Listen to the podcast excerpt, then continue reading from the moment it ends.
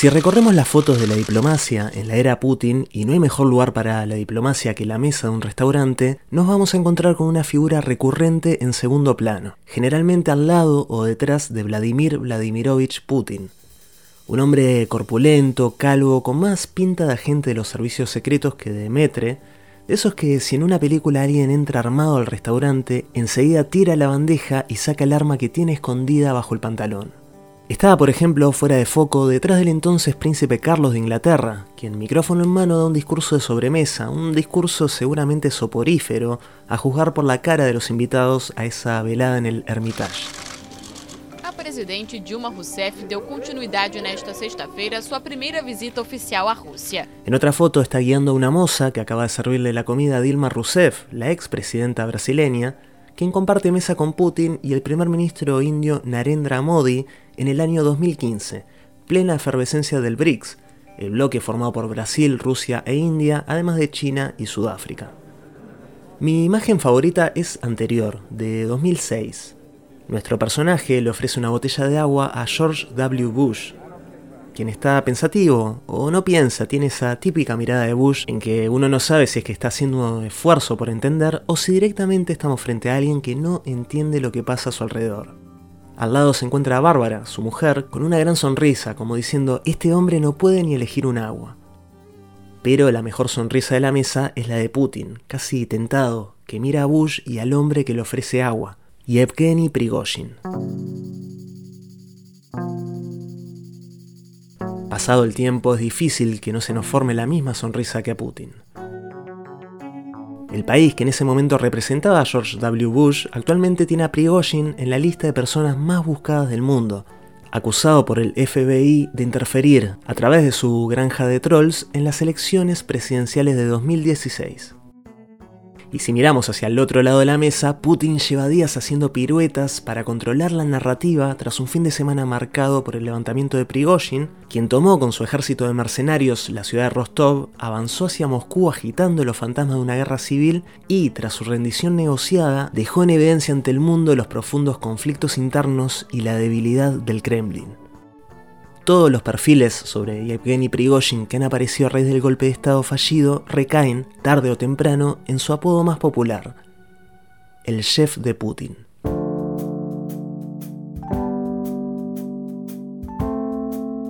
Bienvenidos a Gastropolítica, soy Maxi Guerra y hoy les presento un episodio especial, Los cocineros de Putin.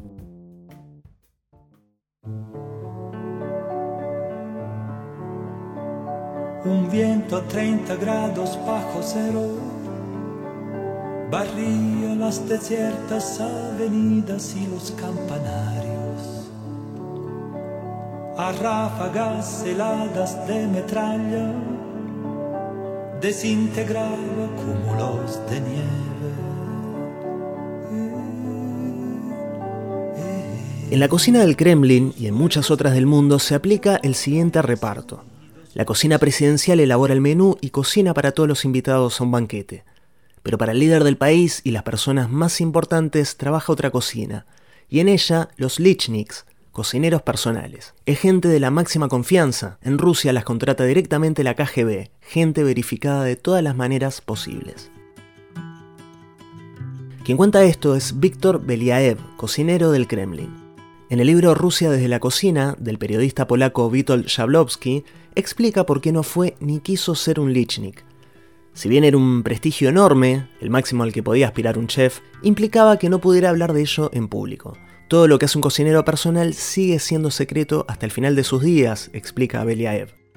Por más que sigamos hablando de Prigozhin como el chef de Putin, y ya llegaremos al génesis de ese apodo, lo cierto es que no hay cómo saber quién es el verdadero chef o lichnik del presidente ruso.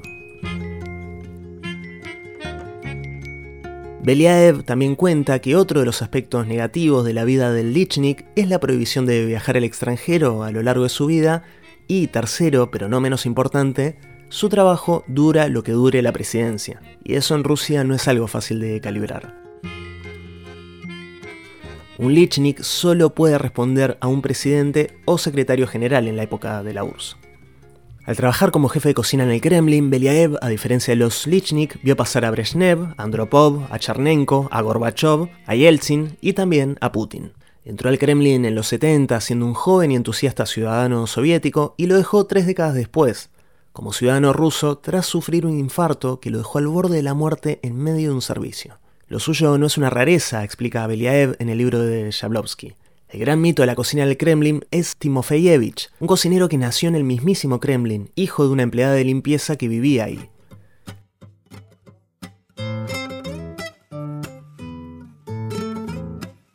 De niño ayudaba a su madre y con el tiempo los cocineros le enseñaron el oficio. Sobrevivió a la revolución, sobrevivió a la guerra sin dejar de cocinar en ningún momento. Dejó el Kremlin en los años 40 porque ya no podía vivir en el recinto, pero la dirección le asignó una casa al lado. Volvía todos los días caminando, cuenta Beliaev. Timofeyevich moriría años después, como no, en el Kremlin tras quedarse solo toda la noche preparando un majestuoso banquete de cangrejos para un grupo de cineastas rusos. Por la mañana lo encontraron en la cocina. Como un auténtico cocinero, primero cumplió con su trabajo. Un hombre que había nacido en el Kremlin y había muerto en el Kremlin. Es una pena que nadie hubiera recogido sus memorias, pero por desgracia así son las cosas. Los cocineros suelen ser olvidados, finaliza Beliaev en este libro que de alguna manera intenta ir en dirección opuesta. Shablovsky busca reconstruir la historia rusa desde la época del último zar hasta la actualidad a través de cocineros y cocineras.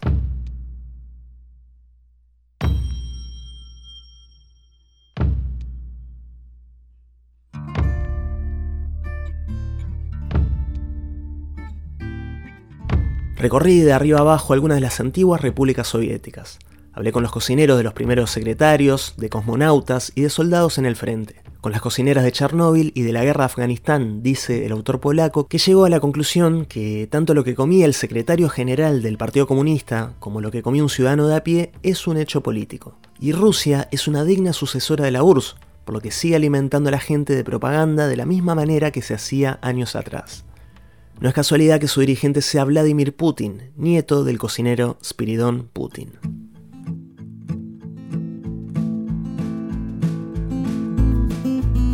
Siempre que se habla del abuelo del líder ruso, se destaca el hecho de que fue cocinero de Lenin y de Stalin, incluso de que Rasputin fue un entusiasta de su cocina en la época en que era chef en el exclusivo restaurante Astoria de San Petersburgo. Bueno, en el capítulo Spiridon Putin, un cocinero de sanatorio, Jablowski sigue las huellas de este pariente ilustre. Uno de los directores históricos de la historia dice que nunca escuchó hablar de Espiridón en su restaurante, por supuesto pidiendo que no develara su identidad. En la villa de Gorky, donde supuestamente Espiridón cocinaba para Lenin, el director le dice que siguen buscando documentos sobre su presencia. Jablowski retruca que todo parece indicar que quien cocinaba para Lenin era Yura Boroviova, y el director lo corta tajante. Si el presidente ha dicho que su abuelo trabajó aquí, significa que trabajó aquí. Estoy seguro que pronto encontraremos algún documento al respecto. Cuando Vladimir Putin era un desconocido para el pueblo ruso que se abría paso en la carrera de sucesión de Boris Yeltsin, apareció por primera vez la mención pública a su abuelo cocinero. Fue en una entrevista donde contaba la historia de su familia, su carrera en la KGB, sus años en la República Democrática Alemana y también la historia de su abuelo Spiridón, quien trabajó en la residencia de Gorky para Lenin y tras su muerte fue trasladado a la dacha de Stalin, donde sorprendentemente se salvaría las purgas que eran moneda corriente en el círculo íntimo de Stalin. Dice Putin en esa entrevista, fueron pocas las personas que habiendo pasado mucho tiempo cerca de Stalin salieron ilesas, pero mi abuelo fue una de ellas. Sobrevivió a Stalin y más tarde, tras jubilarse, fue cocinero del sanatorio del Comité del Partido Comunista de Moscú, en Ilinskoye. Desde ese momento la historia quedó oficializada y se repiten biografías y perfiles sobre el líder ruso. Pero Jablowski dice que la única parte comprobable es la de su trabajo como cocinero en el sanatorio del partido. En esa narración, en esos retoques de la historia, hay algo importante para comprender Rusia, dice el autor polaco. La historia de Spiridon Putin es probablemente el ejemplo más hermoso de cómo funciona desde la cocina la propaganda rusa. Poco importa si la historia es verdadera o no, lo importante es que la gente crea en ella. El abuelo que asombró a Rasputín y que después habría cocinado tanto para Lenin como para Stalin fue para Vladimir Putin un magnífico reclamo antes de las elecciones, porque unía en una única biografía épocas que, a pesar de todo lo malo que había sucedido entonces, los rusos añoran. La victoria de Putin en esas elecciones sería decisiva para otro hombre relacionado a las cocinas. Por esos años, Yevgeny Prigozhin se hacía un nombre en las calles de San Petersburgo. Tras pasar la última década de la URSS en prisión por robo violento y ser amnistiado en medio del desmantelamiento del régimen, puso un puesto de callejero de panchos, un puesto de salchichas, y logró ganar suficiente dinero para abrir un supermercado. Supo moverse como pez en el agua en esa década de caos capitalista y gente que se hacía rica de la noche a la mañana y se metió en el mundo de la alta cocina. Sus restaurantes eran frecuentados por altos funcionarios, oligarcas y comenzó a afianzar su amistad con Putin, que se traduciría en importantes contratos para su flamante empresa de catering, Concord. Primero abastecería a las escuelas y luego al sector militar. Comienza la época que se refleja en las fotos de la diplomacia, cuando Putin lleva a los presidentes extranjeros a sus restaurantes y nace el apodo de El Chef de Putin. Gracias a sus nuevos vínculos militares, Prigozhin desarrolla una empresa clave para los intereses de Putin en el exterior, el Grupo Wagner. Esta compañía, que nace en las sombras y que se mantiene en las sombras hasta la invasión de Ucrania, comienza a ocuparse del trabajo sucio del ejército ruso. Sus contratistas o mercenarios actúan bajo el paraguas ruso pero figuran como una compañía privada, con lo cual sus acciones violentas y las acciones del grupo Wagner son de una violencia brutal, no manchan directamente al gobierno ruso. Wagner se inicia en la contienda en el Donbass ucraniano en 2014 Interviene en la guerra de Siria, pero también en la explotación de los recursos mineros en la República Centroafricana y en diversos conflictos en Mali, Sudán, Libia y Mozambique. After months of preparations, the Russian President Vladimir Putin has launched a major military operation against Ukraine. Tendría que llegar la invasión a Ucrania de 2022 para que Prigozhin asumiera públicamente su liderazgo del grupo Wagner y se mostrara al mando de sus hombres, incluso en el campo de batalla.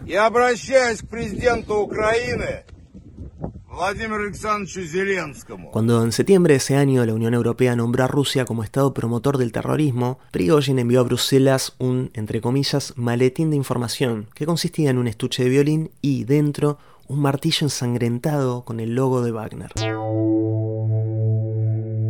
El martillo, un enorme mazo, se volvió una imagen de los actos más macabros del grupo. En un video se muestra cómo un aparente desertor es asesinado a martillazos. Prigozhin, el hombre que le servía el agua mineral a Bush, compartió el video agregando una muerte de un perro para un perro.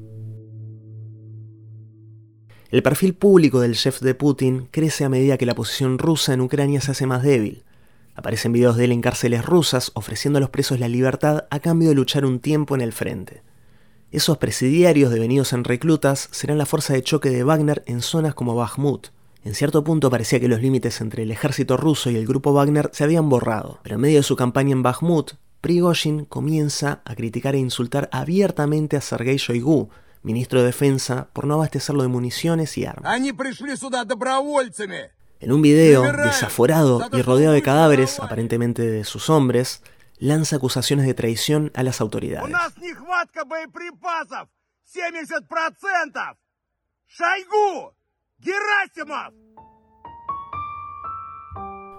Las fuerzas de Wagner abandonan Ucrania después de haber alcanzado, según ellos, su objetivo en Bakhmut. Si bien la guerra contra la cúpula militar estaba declarada, Prigozhin parecía seguir siendo un hombre de confianza de Putin. Poco se sabía del futuro del grupo hasta la noche del viernes 23 de junio, en que Prigozhin y sus fuerzas tomaron la ciudad Rostov y amenazaron con avanzar hacia Moscú. ¿Era esto un golpe de Estado? Rusia se preparaba para una guerra civil. Al día siguiente, el alcalde de Moscú le pidió a la gente que no abandonara sus hogares. Todo parecía indicar que la ciudad sería un polvorín.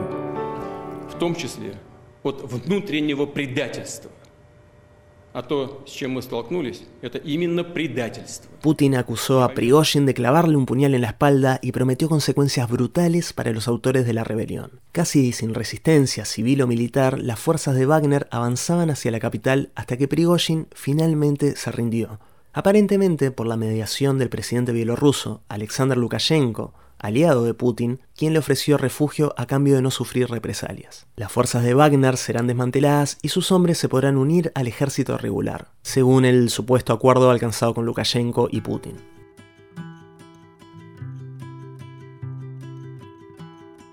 Las motivaciones reales de Prigozhin para este acto aparentemente suicida están en el aire. No se sabe hasta dónde quería llegar realmente, si fue un acto desesperado para llamar la atención de Putin o un intento efectivo de tomar el Kremlin. Lo que sí es claro es el cambio de narrativa inmediato. Putin aclaró que gracias a la buena gestión de la crisis se evitó un derramamiento de sangre. Ya no se mencionó la traición ni el aplastamiento del enemigo. Anne Applebaum, periodista especializada en Rusia y los países del este de Europa, destaca en un artículo del periódico The Atlantic un fenómeno particular que dejó la toma de Rostov por las fuerzas de Prigozhin. Hay varias fotos de los hombres de Wagner tomando café tranquilamente por las calles, o de la gente dándoles comida, llevándoles manzanas, papas, piroshkis, incluso sacándose selfies. Este fue el aspecto más notable de todo el día, dice Applebaum. A nadie parecía importarle particularmente que un nuevo y brutal señor de la guerra hubiera llegado para reemplazar al régimen existente, ni a los servicios de seguridad, ni al ejército, ni al público en general. Por el contrario, muchos parecían arrepentirse de verlos partir. Los años de propaganda, según el razonamiento de Applebaum, han llevado a la apatía. Nadie protesta abiertamente contra Putin, pero nadie sale a defenderlo. Vitold Shablovsky cuenta en el prólogo de su libro que todo su trabajo de investigación hubiese sido imposible en la Rusia post-invasión a Ucrania. Es más, ni siquiera podría haber ingresado a Rusia o a Bielorrusia. Pude determinarlo, dice, porque nadie en el país de Vladimir Putin podía imaginarse que a través de la cocina fuera posible mostrar tan claramente los mecanismos del poder, del poder de Putin y de sus predecesores. Pero recuerda también que desde hace años los líderes rusos no son derrocados por las calles, sino por las camarillas palaciegas. El primer movimiento lo hizo el chef de Putin, un movimiento cuyos alcances todavía no podemos medir. Solo el tiempo nos mostrará qué otras cosas se están preparando en la cocina del Kremlin.